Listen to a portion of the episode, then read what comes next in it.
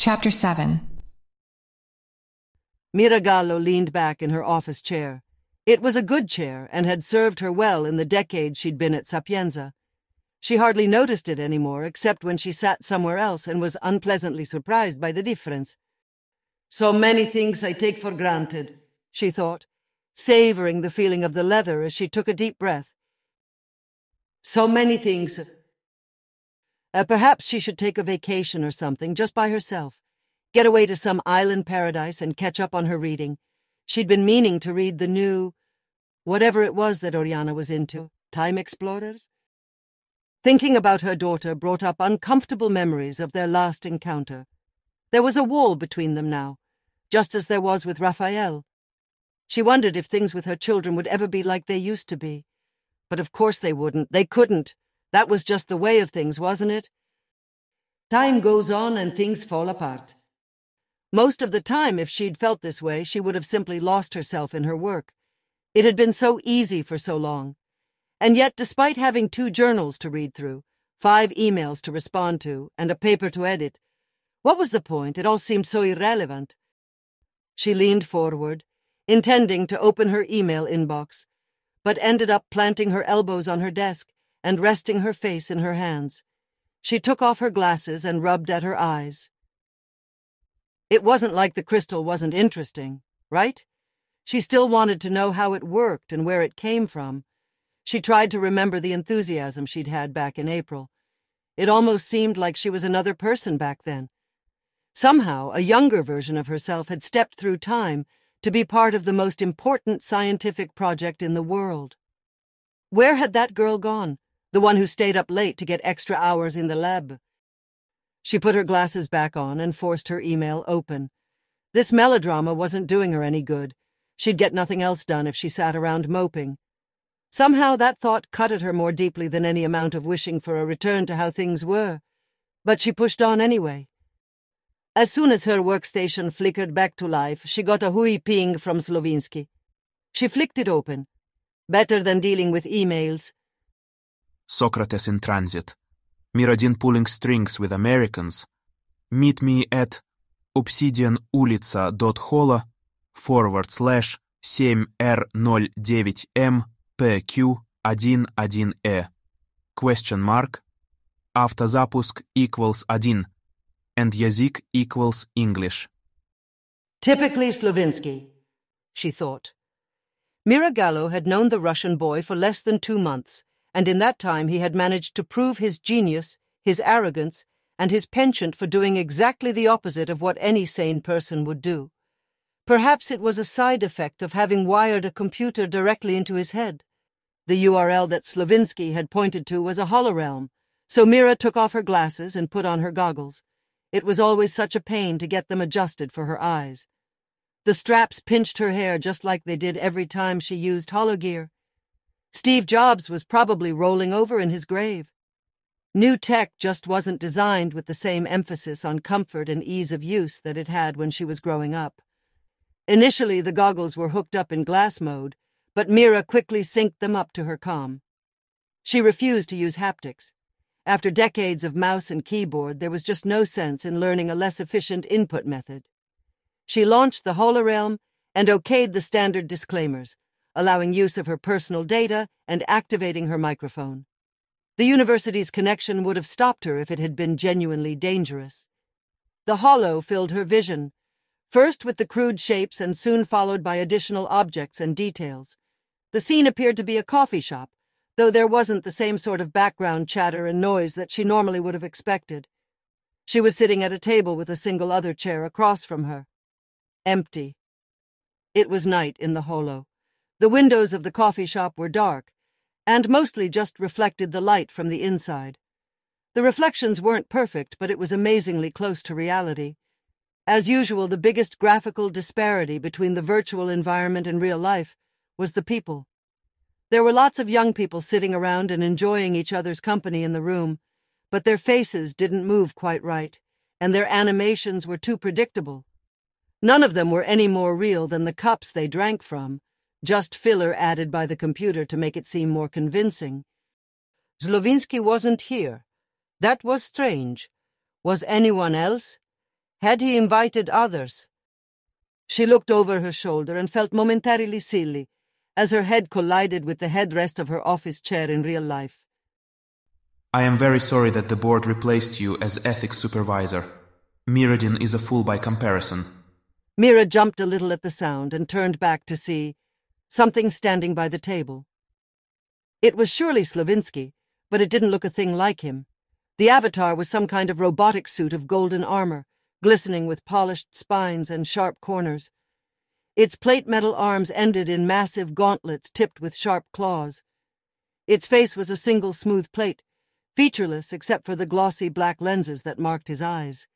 Instead of legs, the avatar had a serpentine body and tail, like some sort of mythical creature coated in gold. Your tail is clipping through the scenery, she observed, pointing to where it intersected the counter of the faux coffee shop. Slavinsky turned and laughed as he pulled the tail on the avatar out to a more realistic position. Physics model in these rooms is always so janky, he said. He'd modified his voice as well as his appearance. It had an echo to it which made the boy seem more inhuman. You'd think they could afford something better based on what it costs to rent them. After a pause, it was clear that Slavinsky was done talking, so Mira asked, What's with the costume? She typed a command and watched her avatar wave its hand in a vague gesture at the armored form. To paraphrase the third principle, birth form is not true shape. I am not some hairless ape. Only when we rebuild into who we want to be can we know what it is to be truly free. Mira's fingers flew across her keyboard, setting her avatar's expression to one of skepticism. Maure propaganda. Slavinsky laughed and as he did, the jet black lenses on his face contorted to a mirthful shape. Skeuomorphism. The thought amused her. Hardly. It is a way of life, Dr. Gallo, but I wouldn't expect you to understand. Let us focus on more pressing matters instead. He slid into the chair opposite Mira, an interesting feat considering the lack of hips or legs, and placed his hands on the table with an audible clack. The metal claws and armored arms sounded authentic, though they didn't scratch the wood like they would have in reality. Is anyone else coming, or is this just a personal chat? The armored avatar shook its head as Slavinsky said, Just you. Wasn't sure who else at the university I could trust. You make it sound like there's some sort of conspiracy. Does this have to do with what you said about Mirodin in your message? Slavinsky nodded. His first day here and he completely rewrites the schedule, preventing anyone from getting any work done, and then he serves Socrates right into the hands of the Americans. What do you mean? Socrates is being moved as we speak. The whole project is being hijacked. You're exaggerating, she accused. The facts are clear. Miradin spoke with Captain Zephyr about an hour ago after clearing Socrates' schedule for the day. Now Socrates is being moved to some remote building on the outskirts of town. It's supposedly to better protect Socrates without putting students in danger, but that's nonsense. It's clear that Mirodin is working with the Americans to take full control of the project. How do you know all this? Have you talked with the board? Bah. Slavinsky threw his arms in the air dramatically. Viral has many eyes.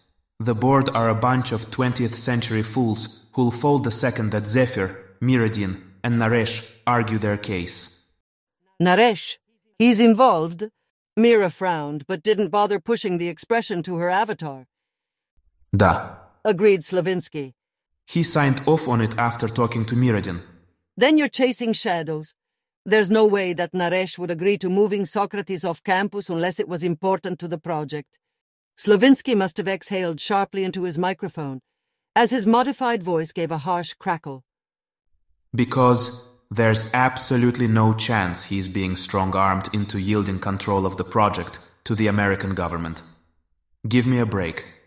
Our models suggest he'd easily allow the project to switch hands if he could be sure to remain as the technical lead. Mira felt a familiar sense of annoyance rising within her. Ivan Slavinsky was a fool of a boy, not even as old as Oriana. He had no right to be second-guessing Sadiq's loyalty to the project. Our models? Who is us? Slavinsky leaned forward over the illusion of the table. It doesn't matter. What matters is the risk to global safety that he's permitting in letting Zephyr and her bandits make off with. Cazzo! Pull yourself together, boy. There's no grand conspiracy. Zephyr is a nice woman, and as much as Mirodin may be un mucchio fumante di merda, he isn't about to hand Socrates over to any government or army. You'd know this if you'd read any of his writing. Slavinsky pulled back, his lens eyes narrowing nearly to slits. Then explain why Socrates is being moved. Is work being halted, or is the whole lab simply switching locations? It's not clear. Miradin cleared the schedule, but it's too soon to know what that means for the long run. Mira sighed. So wait and see. I am sure there's a good reason for this. Slavinsky hissed in frustration and threw his arms up in the air again. It will be too late by then. If there's one thing the Americans won't abide, it's a lack of control. First, it's the edge of town, and next thing you know, Socrates will be in some bunker in the US, playing with the nuclear launch codes. You seem desperate. What would I even do? You have contacts on the board, right? Talk to Viglione or whoever. Get to them before Miradin does. If I had that kind of pull, I would have used it to stay on as ethics supervisor. You're grabbing at. Oh, what's the expression? Straw? Anyway, I trust Naresh. If we're moving Socrates away from Sapienza, I'm sure it's for the best. Slavinsky waved his hands dismissively and said, Fine. And then he was gone. There was no visual effect or warning, and none of the background humans noticed. The room seemed darker with the monstrous avatar gone. A few keystrokes pulled Mira out of the virtual world, and she pulled the goggles off her head as gently as she could, trying not to pull out any hair in the process. The energy seemed to drain right out of her then. That was happening more and more often, she found, where she seemed almost like her old self when around others, but fell to pieces by herself. The obvious solution was to spend more time with others, but she hated that thought. Dealing with other people had never been her strong suit, and here in her dimly lit office, all by herself, socializing seemed infinitely more fatiguing than just relaxing in her chair for the rest of the day. She put her glasses on and squinted at the time. It was almost five o'clock. Nobody would fault her for leaving early. She'd done some good work that morning with Socrates, and if Slavinsky was right, the whole project might be on indefinite hiatus. She thought about Socrates. The AI almost seemed like a real person now. They'd all come such a long way. A touch of excitement filled her again, thinking about the future. For not the first time she thought about how being able to replicate the crystal would surely win a Nobel Prize in physics. Sadiq had just missed this year's Turing Award, but he'd surely get it in 2040. The only question there was whether Jan would get half the credit. She opened up an instant message terminal to Sadiq. I hear that Socrates is being moved off-site. Let me know if I can help with anything. She waited a minute, but no response came. It was typical. Sadiq barely ever checked his phone while he was working. She flinched away from the thought of returning to her mundane work. She put some jazz on her headphones instead and leaned back in her nice leather chair. Life is good, she said to herself. Whatever happens, happens. She tried to let go. She tried to just enjoy the music. She tried.